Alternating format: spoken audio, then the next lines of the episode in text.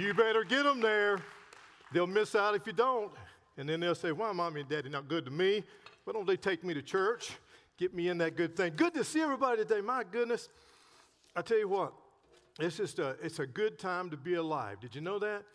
Jesus is doing some wonderful things in this day, and we were talking the other week about the possibility, who was speaking next and this, that, and the other, and I had something stirring in me probably for a day or two, but I didn't say it. I mean, when they were asking things, I told Pastor Brian, saying, "What would be a good time, with what you've been teaching on, maybe if you talk about the mind of Christ."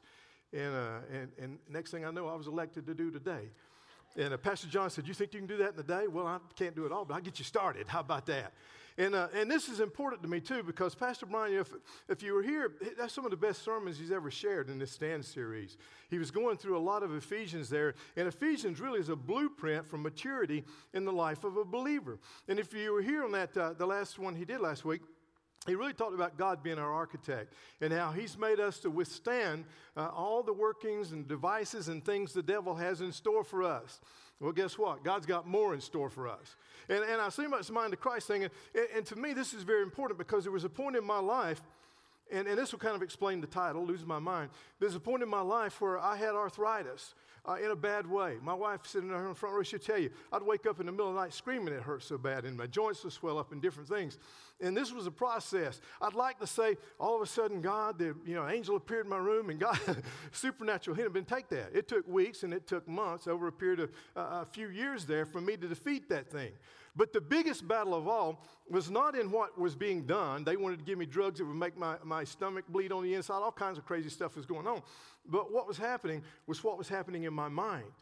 Because I had to lose my mind in order to get the mind of Christ on that and to get the mind of God on that, to receive the healing, to drive that mess out of my body. And so for me, this is a very serious thing as we talk about today. But before we get too serious, let's take a look at this. These are some things from the minds of children. This 5-year-old goes to his dad. He said, what if we put a slice of turkey into the DVD player and it played a movie about the turkey's whole life? 5-year-old, you found things in probably the old one, the ones we used to use, not the DVD. Well, DVD players too, they can shove stuff in there. 2 second-grade boys were talking. I thought this was kind of funny. Do you think you will ever fall in love? Well, one little boy looks at the other and said, I don't know. I think if she likes pancakes, then probably. This is cute, too. Several of them here that I've got written down. I kind of picked through them. This girl asked her, she had a little 3-year-old cousin, and she asked him, said, well, how much do you weigh now? He said, oh, about 50 squirrels. About 50 squirrels. That's the way he answered. This was pretty good, too. This 8-year-old went to her mom, and she says, how come you only cook food that I hate? And she's waiting for a response there. And her mom says, well, for starters, I use a cookbook that says meals that kids hate. That little girl looked there and said, I knew it. I knew it. This is good, too. This 6-year-old went to his dad, and he said, he tells his dad, and he says, make a wish. And his dad looks at him and says, I wish you'd go to bed. And he said, no, Dad, no, make a better wish. He said, I wish you'd go to bed really fast. And so the kid looks at him. He says, that's why grown-ups never get their wishes. Oh, there's so many of them that are here. I know we got to get going here, but let's see. This was kind of cute, too, this little boy. It says he's brushing his teeth, and his mom comes in. He says, I like brushing my teeth. It makes my teeth sharp. He wasn't filing his teeth. Oh, I got to do this one, and we'll get going for real. This one's a 4-year-old, and he's riding in the car, and he's sitting in the back seat with his mom and dad in the front. And you know these kind of cup-shaped masks that they have now, the white ones that really look like a cup? It was laying like that on top of the little console there. And all of a sudden, this little kid in the back, she speaks up, and she says, Mommy, why is your bra in Daddy's car? That's enough of that. We're moving on. All right. Minds of children's change. So should the minds of us. We should be changing our minds as we grow along. And spiritually, our spiritual minds should be developed just like every other part of us. We don't get it, boom, all at one time, and all of a sudden we do get a change. And we do have the mind of Christ come in, but we have to nourish that mind, and we have to take care of it as we go along. Personal responsibility is on us. Nobody can do that for us. It's up to us. Every Christian has a responsibility. If we do that, if we let our minds develop and keep them on the things of God, our family will get better, and guess what? When we come to church, our church will become stronger too as well. It's important for us to do that. I thought it was always important the way Apostle Paul, I love referring to Apostle Paul. And we've heard a lot about him going through the Ephesians series. But he said in 1 Corinthians, he said, when I was a child, I talked as a child. I acted like a child. I behaved like a child. And I reasoned like a child. He's talking about the reasoning he had. He said, but as I got older, I became a man. I put away those things. And there's certain thoughts that we have to put away. It says in Hosea that God's people, King James, I believe, says perish for lack of knowledge, or some translations do, say perish for lack of knowledge. But really what it's talking about there, they're destroyed for lack of knowledge. If you don't have the right knowledge about God's Word and what He's teaching, and many of us have grown up possibly or came from backgrounds where the knowledge we got was not truly accurate to some of the things we're taught. That's why it's good you're here at Joy Christian Center. Pastor Brian teaches a solid, accurate Word, and you don't want to miss out on that. But notice it says in Proverbs 2:6, it says, the Lord gives wisdom, from His mouth comes knowledge and understanding. So if you're doing the things that the Lord says and going into the Word and doing like He asks us to do because He wants us to get into His Word, if we do that, notice spiritual maturity is going to come. And with that spiritual maturity comes that renewed mind. As our minds have more knowledge and they're renewed to the ways of Jesus, then we'll do what we should do. Some people, I probably shouldn't go here, but I'm going to do it anyway. It's okay, Lord? Yeah, it's okay. All right. Some people vote because grandpa and great-grandpa voted a certain way. Did you ever notice those bracelets they used to wear at WWJD, What Would Jesus Do? They should be doing that today. If they're voting something because mom and dad did it and grandpa did it and everybody else, grandpa, it's a different era we're living in than when grandpa lived. We have to look at the facts and we have to see what's being said. We have to compare that to the Word of God. What does God's Word say about what they're saying? I've learned to do that through the years. I had doctors tell me all kind of squirrely stuff when I was going through that arthritis thing. Oh, you'll be like this for the rest of your life and you'll have this, that, and the other. If I'd have listened to them, I'd probably been in a wheelchair today or maybe even dead. I had to make up my mind, I'm not listening to what they're saying. I'm believing what God's Word says, and God says that my God is a healer. I'm going to come through this thing. This pain's going to leave my body. Eventually, I'm going to drive it out with the Word of God. And so I chose to believe that. Now, it affects all areas of our life. And I want to take you for just a minute here. 2 Thessalonians, it said, with this in mind, we constantly pray that as Apostle Paul writing, he's writing to the Thessalonians, he said, with this in mind, we constantly pray that our God will empower you to live worthy of all that He has invited you to experience. And we pray that by His power, all the pleasures and goodness of all and all works inspired by faith would fill you completely. By doing this, in the name of our Lord Jesus, will be glorified in you, and you will be glorified in Him by the marvelous grace of our God and our Lord Jesus Christ. Now, this is coming out of 2 Thessalonians. He'd already written them a letter in 1 Thessalonians, and he was bragging on them because they were a good church and a model church, and they were growing in their faith. Well, what's happening here, they're under heavy persecution, and he didn't want them to lose that zeal that they had, that drive that they had to do what the Word of God was teaching them to do with the knowledge they had, the things He was teaching them. And I say the Word of God because the Apostle Paul was there teaching them, and he was getting it from Jesus Christ, and he was teaching those people. So he wanted them to stay through through the persecution they were going through, and he reminded them that there's a heaven to gain. He said that God's going to come back, and He's going to reward trouble with trouble. In other words, those that are troubling everything, they're going to get theirs in due time. We don't have to be the ones out here trying to bring about retribution. Vengeance is mine, saith the Lord. All we have to do is do what God says do. And He's saying the day's going to come when God's going to deal with this. That's why he was saying here, what's in mind? When he said there, with this in mind, someday you're going to have that eternal rest. Someday you're going to be in a place where you won't be bothered with these goofy things that's going on in the world. And he's trying to get them to understand that. So we see here, he wants them to have that faith life. Why? Because the faith life is the life that pleases God. That's the life that pleases God. Now, he writes in chapter 2 here, he comes back and he says, now, regarding the coming of our Lord Jesus Christ and our gathering together to Him, we plead with you, beloved friends, not to be easily confused or disturbed in your minds by any kind of spirit, rumor, or letter alleged from us, claiming that the day of the Lord has already come. There were people in that day that were writing things that were so contrary to the Word of God. The people were disturbed. They were agitated. They were telling, essentially, they were saying the rapture's already happened. This persecution is part of the plan. We've got to go through all this goofy mess. And he was trying to say, no, that's not true. They're in error. They were even forging letters, taking letters and signing Paul's name to it and saying this is from the Apostle Paul to try to confuse them more. They didn't have the right facts, folks. Our facts need to line up with the Word of God. If we're going to keep our mind right, If we're going to go out of our mind and get into the mind of God, we've got to stay with God, what God's Word says about it. This guy I know, I've known him for many, many years. His name is Joseph Morris. Each week, every Wednesday, he has what's called an end of days update. And he'll give 4 or 5 minutes of current things that are happening in the world. And then he'll also spend the last 3 or 4 or 5 minutes, he'll begin, it's about a 10, 12-minute deal.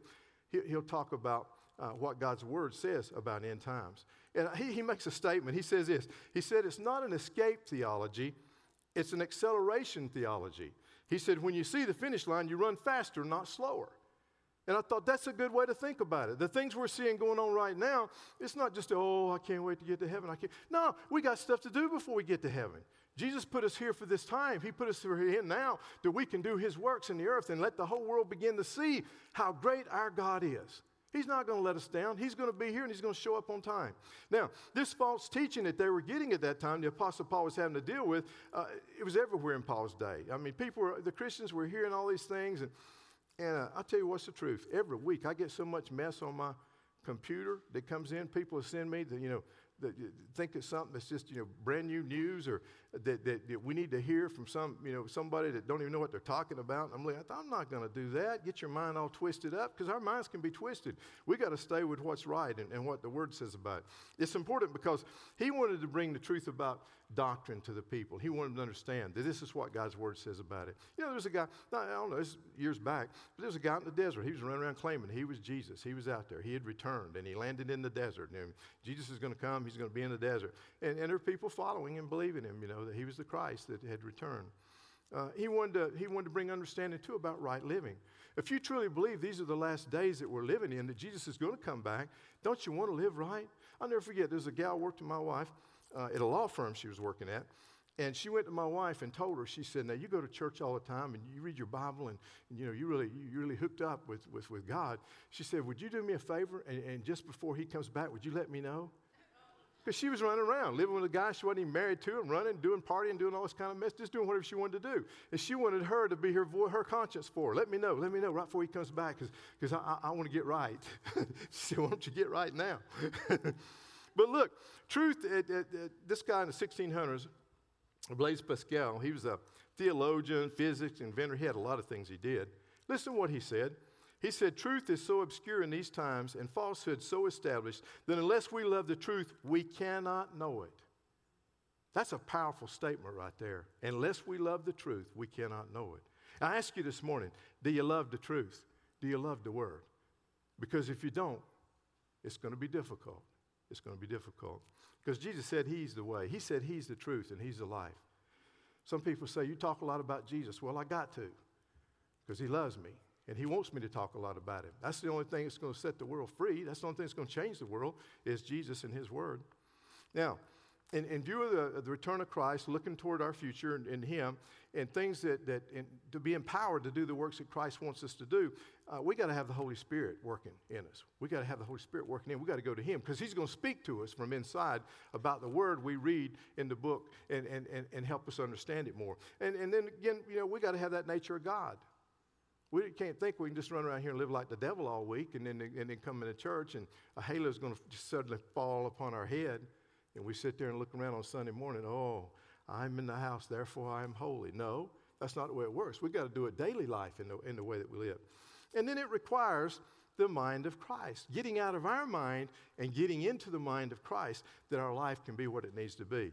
Now, that should be a goal for every believer. It really should, to get out of our mind and get the mind of Christ operating for us. And even in the little things that we do. I saw this as a large group of students in a university. They decided they wanted to do this experiment with them, and so they had a company that made high-tech headphones for them to listen to. And so they divided these guys up into three different groups. And they told them, they said, now look, said, now when you listen with these headphones, we want to get your opinion. Are they good headphones? Went through the whole process of making it like they were going to market these things and market research. And so they said, when you listen to them, you're going to hear a solo singer sing, and then you're going to hear a band come in and sing, and then you're going to hear an editorial. And we want to get your take on what you think about these wonderful new headphones that we have. So sure enough, they divided the group up. And they told them, now one group of you, we just want you to sit there with your head real still as you're listening. The second group they went to, they said that we want you to take your head and move it up and down like this. And then another group, we want you to turn it from side to side. And we may ask you to dance or anything, so just be prepared. But when we get to the editorial part, that's when we want you to do sitting still, moving your head from side to side or up and down, or dancing, whatever we tell you to do. Well, when they divided them up, that's exactly what they did. This group, be still, don't move your head. This group, up and down. This group, side to side. And I thought it's interesting because when they did the experiment, they got finished. They asked them this question at the very end. They kind of threw this in. This was the zinger to do the experiment. They said, what do you feel like that your undergraduate cost should be at this college? And currently the tuition was, the tuition was up. From what it had been. The editorial they gave them, they told them on the editorial, it was a very argumentative editorial, and they said, we're going to raise the tutorial at this school for $163. You can pay more than you're paying. They made it real hard. And so then when they finished the experiment and they had that question on there and they wanted an answer, the people who kept their heads still, they said, when they wrote in there, it'd be okay to raise it, this was an average, it'd be okay to raise it $5. That was the people who sat still. They were sitting there and thinking, well, they could, maybe raise it $5, They weren't thinking 163. The group that had their head shaking it back and forth like that, they said, absolutely not. You need to lower it $120, because they were shaking their head back and forward. And then the group that were doing like this, were doing like that, they said, sure, you can raise it. In fact, raise it $53. In other words, the way their body movements were doing and what their actions they were doing affected the answers that they put on this paper. The ones who sat still really thinking about it, well, you could go a little bit, maybe $5, but certainly not as much as what these other guys wanted, shaking their head, no, They didn't want it. They didn't want to raise it at all. Or the other ones, they wanted it only raised 50-some bucks. You see, the little things we have in mind sometimes, the things we do, the actions we do, the little things we have in mind makes a difference as much as good or bad in a lot of what we do. And our actions speak like our words do sometimes to us. We just find ourselves. Have you ever done something you say, what in the world did I do that for? Why did I do that? Why did I act like that? Why did I behave that way? But see, that'll affect our minds too, some of the actions that we do. It's the little things sometimes. And you think, well, what are you talking about? Well, think about it for a minute. Esau sold his birthright for just a bowl of soup. He went and told his brother, if you let me have that bowl of soup, I'll give you my birthright. He had firstborn birthright, and he gave it away for a little bowl of stew or soup that he was eating there. And think about Samson. Samson was not supposed to cut his hair. That was part of the deal as a Nazirite. He was not supposed to, because he was a very strong man, a very powerful man. He was not supposed to drink strong drink. He was not supposed to live a life that was loose. He was supposed to be a Nazirite. He was going to be one of the judges, And so what does he do? He let out one little secret. He tells Delilah, well, after a little toying with her for a while, he says, well, if I cut my hair, I'll lose my power. He lays his head down in her lap, goes to sleep, gets a haircut, and wakes up weak as could be. One haircut, one little thing took him out. And Ananias and Sapphira, remember that? In the Bible, in the New Testament, they were selling land. And the people were, and they were bringing it in to help everybody out. Ananias and Sapphira, Ananias gets with his wife, said, we're going to sell our land, but we're going to keep back part of it. And he goes in. And then all of a sudden, the apostle looks at him, well, why'd you keep it back? So he was thinking to himself. He was working this stuff over in his mind, let it get down into his heart. And that's what you'll do sometimes. You'll let it work in your mind and get to your heart. We all have that propensity to do things like that. And those are the bad things. But think about the good things. Naaman went. All he had to do was get in the Jordan River and take a bath 7 times. Wash off 7 times. He comes out of that thing clean as a pin, Skin, all the leprosy's gone. He looks on it, no sores on his body, simply because he did what he was told by the prophet to do, a simple thing like taking the bath, dipping in there 7 times. I think, too, about David, how that when he went to kill Goliath, all these guys were giving him a hard time, but he goes out there, picks up his 5 little rocks in there. I think he could have thrown anything at Goliath, and he still would have got whacked. I think he would have went down because it was God's plan. But he didn't start off killing giants. Think about that. Goliath's a big man, 9 foot 9 inches tall. Great big. They say he had about 700 pounds of armor. He's going at over a half a ton of mean is what he's facing down right there when he goes out there. But because God was working with him, he could take him on and he could do what he needed to do. And there may be somebody sitting in this room right now, or maybe you're watching from somewhere and you feel like you're looking at a ton of mean in your life coming at you right now in a big way. Realize with God on your side, he didn't go out there and say, I'm the bad boy that's going to take you out. He went out there and said, you're messing with God Almighty. You're messing with one of his. I'm in this army that belongs to God. I'm the people of God. And when I come at you, you're going down. You're going to lose your head. head. He didn't just lose his mind. He lost his head. He lost the whole match right there in doing it. But see, that's the way God operates in such a way, if we'll allow him to, he wants to take us way farther in most of our lives when we're willing to let him go. A little boy comes in with his little loaf, comes walking up and gives it to one of the disciples, you know, well, I know I got these little sardines here and some crackers, and next thing you know, Jesus is out there taking that and feeding thousands with it. You see, God will do when we give him something to work with. And when I was going through that whole process and dealing with arthritis, I was going to meetings. I was going to any kind of, I didn't care if they're Baptist, Methodist, Catholic, you know, I didn't care. Church of God, it didn't matter. I just wanted to know what God could do to help my body. And so in doing that, I noticed I'd go to a meeting, and all of a sudden, man, I'd come out, and I'd be feeling good, and I'd go home, and a few days later, it's back again. And I thought, oh, what's the world? I thought I got everything. Go back. But it wasn't on them. It wasn't the meeting that was doing it. It was me that was not letting God's word stay in my mind and holding it in there and keeping it down in my heart like I should. You see, righteous minds please God. That leads to a God-pleasing life. And whoever or whatever has control of our mind is going to dictate the affairs of our life. That's why we have to plant the thoughts of God inside there. I like what this Christian apologist, Tim Keller, he says, if you say, I believed in God, I trusted God, and he didn't come through, you only trusted God to meet your agenda. That's a big thought right there. You weren't trusting him to do his will. You were just trusting him to meet your agenda on your timing. And that's what we do. It's easy for us to put put in a time clock. You put your card in and you stamp it for a certain time. We expect God to come through by that time or it's not going to work. And we can't do that with God. We have to let him be God in what we're doing. The Apostle Paul had to deal with this. The Apostle Paul said, and there in Romans, he said, I don't really understand myself sometimes. I don't. For I want to do what's right. You see, he realized that the virtues of God, they flow through that Christian mind. And he realized that sometimes I don't let in what I need to be. Why do you say that about Apostle Paul? Because he was human. He was like the rest of us. Nobody other than Jesus Christ has ever been able to do that. But he did have a burning desire to do what was right.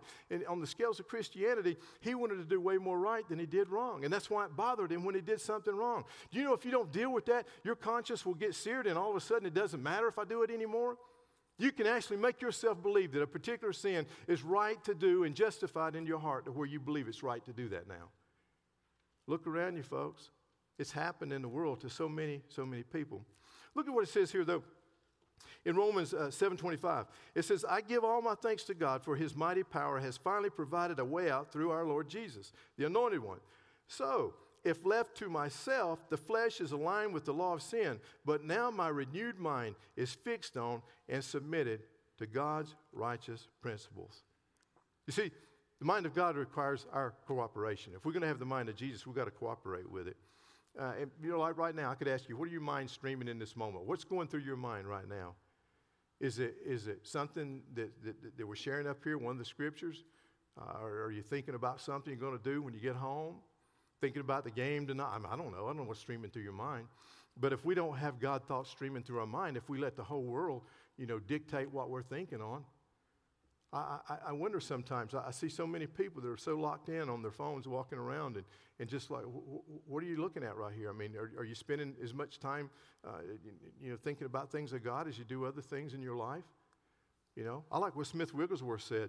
You know, he was talking one time, but, you know, he never prayed more than 30 minutes, but he never meant more than 30 minutes without praying. In other words, he was God conscious. He had him thinking on it. You know, I see people sometimes and get to talking with them. I say, well, you know, what's your prayer life? Do you pray? Well, yeah, not every day, but you don't pray every day. I'd make that a priority. I'd make that a priority to pray every day if you don't already. Oh, what about your Bible? Do you go through a book of the Bible? Well, I just kind of open it up, and where it falls open, I start reading. Well, that's not the best way, ideally, to read your Bible. I mean, you're going to get something, but it's not just happenstance. See, God will put things in your heart sometimes, and you might be meditating on that for a whole month of what he's trying to get you to see through that particular passage of Scripture. So if we don't purpose to do things for God, it'll become an automatic thinking thing that we'll do. We'll just take whatever thought comes in our mind, and we'll find ourselves mind streaming a whole lot that don't need to be there in doing it. You know, I put it this way. I said, I need to fill my mind with what God's done for me And there's times where I need to do that. It's like a clearinghouse, where they have the clearinghouse, where they have all these things come in and all this central agency, and then they ship out all these different things. Our mind's like that too. There's some things that we need to ship out, and there's some things that we need brought in order for us to do what God would have us to do with our life. And by the way, Publisher Clearinghouse, if anybody wins that, I'm up for adoption. Whatever day you win it, just call me. And I don't mind changing my last name. I'll be glad to do that. We'll make it happen. But what happens is the Word of God wants to get in our mind. We need to let it get in there and then let it stay in there, kind of like a cow chewing their cud. They got like 4 compartments in their stomach, and they'll have that cud in there, and they'll chew on it a while. Usually they'll lay down and chew on that cud, and then they'll regurgitate it and chew it some more and keep doing it till it's digested in their body. I was reading this one cow nutritionist. I don't own a cow. I really don't. I'll eat a cow, but I don't own one. But I was reading this cow nutritionist, and she was talking about how that cud chewing process is part of a healthy life for that cow. It's something they're supposed to do. It makes them healthier. It makes them more content. And it does sound, I thought, man, that's the same way meditation works for us as a Christian. As we meditate on God's Word, we become spiritually more healthy. As we meditate on God's Word, we're more comfortable in what God's doing at whatever stage of our life is in or whatever we're going through in our life. There's a comfort that comes with that, and it helps us. David said in Psalm 66, 18 and 19, he says, if I had cherished iniquity in my heart, the Lord would not have listened, but surely God has heard. He has listened to my voice in prayer. In other words, what's David saying here? David's saying that he can't keep sin. He's got to deal with sin. If he feels convicted about something, he's got to get that out. He's got to move it from his body because he wants to stay alert to the things of God and be able to do what he would have him to do. And the only way we're going to get the final word on the matter is to get what God's Word says on the matter. That's the final word. That's the one we're going to go with as we live our life for Him. I thought it's kind of funny because I read this story about this guy, and he went into this office. His office manager hired him, and he went in, and the office manager said, "What's your name?" And he said, "My name's John." And he said, "Look," he said, "you don't ever give me your first name." He said, "Nobody goes by first name around here. In fact, I demand it not to be so." He said, "As far as having a job here, I call everybody by their last name. You can't come in and give me your first name, and you're going to call me Mr. Robinson. You understand me?" He said, "Yes, sir." And he said, "All right, what's your last name?" He said, "Darling, my name is John Darling." So the guy looks at him and says, "Okay, John, well, next thing I'll talk to you about." All of a sudden, his name was the final word on the thing. It made a change with it. Now, look at this, what it says. It says, don't let the world around you squeeze you into his own mold, but let God remold your minds from within so that you may prove in practice that the plan of God for you is good, that it meets all his demands and moves towards the goal of true maturity. When you lock into this and you begin to realize that I'm going to change the way I'm thinking, I'm going to begin to think like you. I'm going to choose to not think on the things of that harm me, hurt me, or are bad in the world. I choose. And we all have to do this. I mean, good night. We're living in a time now where information is all around us. We have to change our mind. We can't just lock it in. If we don't watch the news all day and just stay in that, then guess what's going to happen? Our mind is going to be all messed up in what we're doing. Am I against news? No, I'm not saying that. But what I am saying, we have to let the good news override the daily news. It's got to be stronger. The good news has to be more powerful. And you might say, well, these things that you're telling us right now are such simple. I mean, this, that, and the other. But you know what I found out? A lot of people don't do them. It's like the simpler something is, the less likely somebody will do it sometimes. And these are just basic things. And if we do those things and allow God to, He will give us a better life. That's a fact. I'm telling you that right now. I purpose to do this in my heart. There's sometimes at night when I'm laying in bed and my mind wants to go nuts and start thinking about all the crazy stuff. And I just tell my mind, shut up, mind. Shut up. We're going to listen to God for a while. And I'll just start praying or I'll start practicing preaching or something in my brain. All of a sudden I'm looking at these people. And did you know there was a guy at the airport? He was at the Chicago airport. I just saw this piece on him. He's waiting for his plane. He's there at Midway Airport in Chicago. And all of a sudden, he just stands up with the people sitting there. He said, hey, everybody, let's sing Amazing Grace. And they started singing Amazing Grace, the people sitting there. Some of them were raising their hand. And then when he got through with it, you know what he did? He even had the salvation prayer. He said, let's say this, and led them in the salvation prayer. Right there in the airport. I believe God's going to be doing some things like that in the days we're living in. There's 2 mind types, though, that will lead to destruction that we need to be aware of. One of them is the closed mind. Ephesians says, and so I insist and God backs me up on this, that there be no going along with the crowd, the empty-headed, mindless crowd. They refused for so long to deal with God that they've lost touch, not only with God, but with reality itself. They can't even think straight anymore. There again, we see God's word speaking to us. We can't follow the crowd, but we can't do what we want to do, but we can't just follow the crowd and do any way we want to do. We don't want to get empty-headed. I read this story. It's about a preacher. It was actually about his son, his teenage son. He was running track. And he got home that day. The dad couldn't be at the meet, but the boy was there, and his younger brother was there. So when his dad gets home, he asked him that evening. He says, "Son, how'd you do at the meet today?" And he said, "Well, Dad," he said, I finished last. I didn't win. I finished last." And his dad was sympathetic. He said, "Well, he said, there's always going to be winners and losers." He said, but the important thing is you were there." His little brother spoke up and said, "Daddy, he wasn't there. He didn't. He left." He said, "What do you mean he left?" He said, "Well, he only ran part of it. When he was behind, he just left and didn't finish running. He quit. He left the track." And his dad looked at him and said, "Son, is that true? Did you leave? Did you not finish the track?" He said, "Yes." So his dad gets him, loads him in the car, and takes him down, puts him on the track. He says, "You're going to finish that race." He said, "Wherever you were at, you're going to go from there, and you're going to finish that race." And he did. The boy did, and he ran the race and finished it. His little brother, this preacher happened to be the younger brother that was telling the story. He said, "My brother, from that point on," he said, "he never, ever again didn't finish something. He always followed through." And that's important. We got to have follow through. We can't close our mind off to where we're at in life. We got to stay open to what God wants us to do. And some people do that sometimes. They say, "Well, I've been this, and I'm a certain age. I don't have to do this anymore." No, we don't close our mind off to serving God. We keep our mind open and go forward, and we want to win the race that He set us in. Another mind we want to avoid is the evil mind. The evil mind. And it says this, "And you who were once alienated and enemies in your mind by your wicked works, yet now He has reconciled." And He has. God has reconciled our mind. In other words, He's made it possible for us to have that mind that can follow God and follow the ways of God. I'll never forget, I was in the airport, this particular airport was in JFK, and I was going to Africa to do my mission trip there, and I had these big trunks, and I had all these bags and everything. Have you ever been to that airport? It's crazy up there. They say something like 90 different, different airlines work out of that airport, and it was crazy. These people from everywhere, and I was struggling trying to get my boxes and all these things to get on the train to take me to where I need to be at my gate. And the guy there, he said, "Look," he said, "you got way too much. You're not supposed to carry this much on the plane." And I told him, I said, "Well, I didn't know," and I was shuffling trying to get stuff away.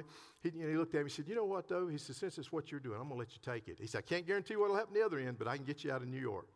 And he did, and I was able to do it. But I was overwhelmed when I was looking at that. I realized, and looking at all these people and all, and how is all this going to happen? But I had to focus my mind on the fact, God, you're sending me to Africa to do a mission trip. I'm going to accomplish that trip, and I want to get everything I got here with me. And God came through for me. Notice in Matthew 10:39, it says, "Whoever finds his lower life," look what happens with it, "will lose it. The higher life, and then whoever finds his lower life will lose it. The higher life, and whoever loses his lower life on my account will find it." The higher life. You don't lose the higher life. You want to get the higher life. There's a thing they use in computer science, in GIGO, garbage in, garbage out. What we put into it makes a big difference, folks. Here in 2020, going into 2021, we need to make sure that we're putting the good stuff in it. There's a word that's called sophro. Now. So for now. And this word is a Greek word, and it means having a sound mind. It's talking about a mind that will curb passions if they're wrong. It's talking about a mind that's solid and intent on accomplishing a life that's pleasing to God. We've seen this all through the Bible, how that God would work in people's lives and how that He would accomplish things. The point when Jesus, they wanted to throw Him off a mountain or off of a cliff, I should say, because they were upset with Him because He didn't meet the mold that they thought it would be. Right there in His own hometown where He grew up in Nazareth, and they're ready to toss Him. But He walked right through the crowd because He had that power and that authority. I'm believing today there's people sitting here that's going to have power and authority to do things you didn't know you were capable of doing. If you open your mind and allow God to work in it, He'll do it for you. Well, let's look. One last verse here. Colossians 3:10, it says, you are living a brand new kind of life that is continually learning more and more of what is right and trying to constantly be more and more like Christ, who created this new life in you. You have to challenge your thinking to think like Christ did. You need times maybe to preface your thought with, because God loves me. I do that sometimes. God, I know you love me. And as long as you're hooked up with his love, you can recognize he's going to do something for you. And there's times, too, where you just have to change your thoughts and start praising God and thinking on the good things. And I know I'm drilling down hard on this today because I think it's important. I've met so many people that they say they go to church or they say they're a Christian or whatnot, but then I look at how they're living and what they're saying and what they're doing. I thought, wait a minute here, that don't line up with the Bible I read, you know. Have we forgot that sin is sin at times? Have we forgot that God is a convicting God, that he wants us to live a life that's pleasing to him? And sometimes it's just, you know, the Bible says when people are down, what are you supposed to do? Go get another handful of pills or go to somebody and tell them to feel sorry and pat me on the back? No, his word says put on the garment of praise. You begin to praise him. God, you're going to get me through this trying time. You're going to get me through these tough days. You're going to get me through these situations because you do love me, because you care about me. And then you know what's one of the most amazing things you can do is be an encourager to someone else. Be an encourager to someone else. This story I really like. This lady was in the airport. I mean, not in the airport. I'm stuck on the airport today.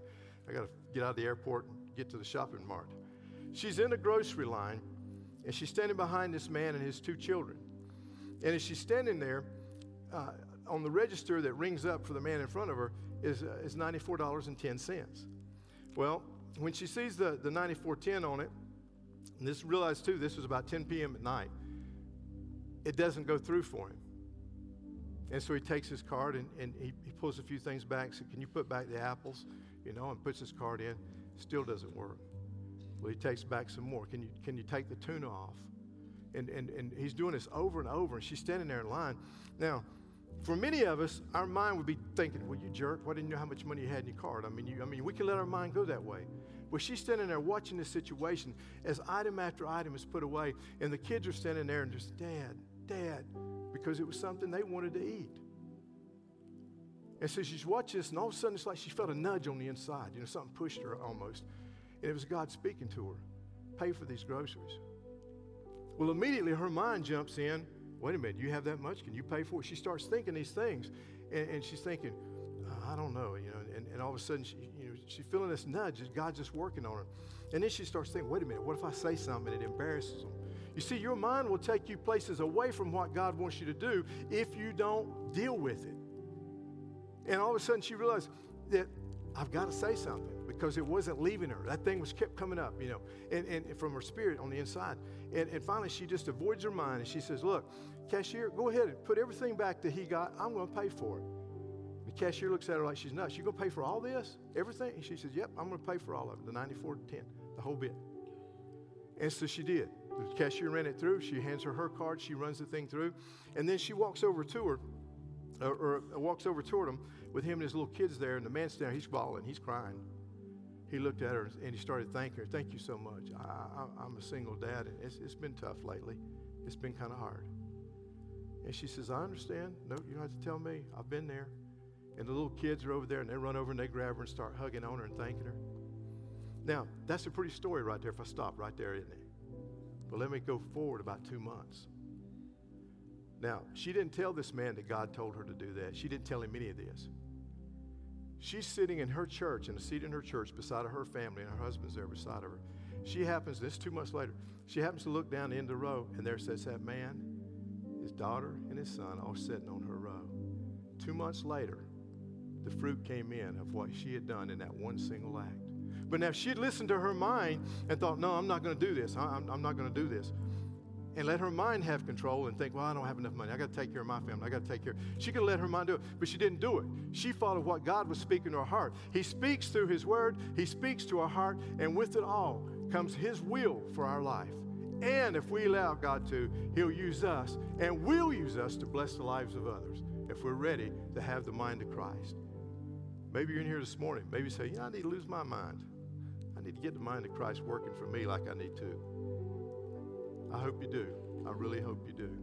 I'd like you, if you would, just bow your head for just a moment, because there could be somebody in here this morning that maybe you've never asked Christ in your heart before. Maybe you're sitting there and you're thinking, man, he's talking a lot about the mind, the mind, the mind. You know, your mind will try to stop you from giving your heart to Jesus. It will. It'll give you every excuse you can think of. I'll do it next time. No, I'll wait till another. It'll be a better time. He's not the senior pastor. I'll wait till the senior pastor.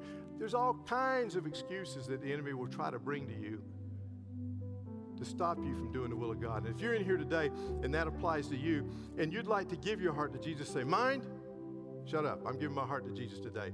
If you'd like to give your heart to Jesus today, is anybody like that? If you would just raise your hand up, because I'm going to pray for you. Anyone in the room today that needs to give your heart to the Lord, and you feel like, now, I'm not going to listen to my mind. Raise anyone else. I see another one. Okay, you. All right. Anyone else? I've seen it. Another one. All right. Anyone else? All right, I'm going to pray for those. I don't know exactly how many, four or five of you that raised your hand. God's going to give you that new mind. With your head bowed and your eyes closed, say this with me. In fact, everybody say this. Say, Heavenly Father, I believe your word. Today is my day for salvation. I receive Jesus as my Lord and Savior. I believe he's your son. I believe he died on the cross. I believe he rose from the dead. And I believe now he lives in my heart. In Jesus' name I pray. Amen. Amen. Now, with your head still bowed just for a moment, I want to ask one more thing. We're almost done here. If you're here today and you've been having a battle for your mind, it's just like lately you've been bombarded with stuff. It's like the enemy won't turn loose of you. Would you be willing to raise your hand? Because I got something else I want to pray for you. All right. Oh, lots of hands going up. Okay, well, I'm going to pray for you right now. Father, in the name of Jesus, you see every hand that just raised in that moment. Father, there's probably some sitting there that wanted to raise their hand but still didn't have quite the courage to do it. In the name of Jesus, Lord, I ask you to plant those holy, godly thoughts. I ask you, Father God, in the times of distress, in the times of discouragement, in the times of despair, that you'll rise up on the inside of them. That, Father God, they'll feel you like it's just like water rising up. They'll notice, Father God, and see and have that proving on the very inside, that you're working through them all the way up through them till it gets to that mind. And Father God, we thank you that you've not given us a mind created for evil and bad things. You've given us a mind created for love and good things. And so, Father, I'm asking you, because you love them, because you love all of us, Father God, I'm asking you to begin to plant those things. And, Lord, I pray for those, too, that maybe are desiring to see opportunities where they can step out and do some things for your glory. Lord, bring those opportunities. Let it be like the man at the airport or like the lady in the line. Lord, show them things. And when that mind tries to turn them off, you turn them on, Lord God. You show them that they can accomplish great things this day in the name of Jesus. We give you honor, glory, and praise, and we go away from here with joy in our hearts in the mighty name of Jesus. Amen. God bless you. Have a great week. Go do something for God this week.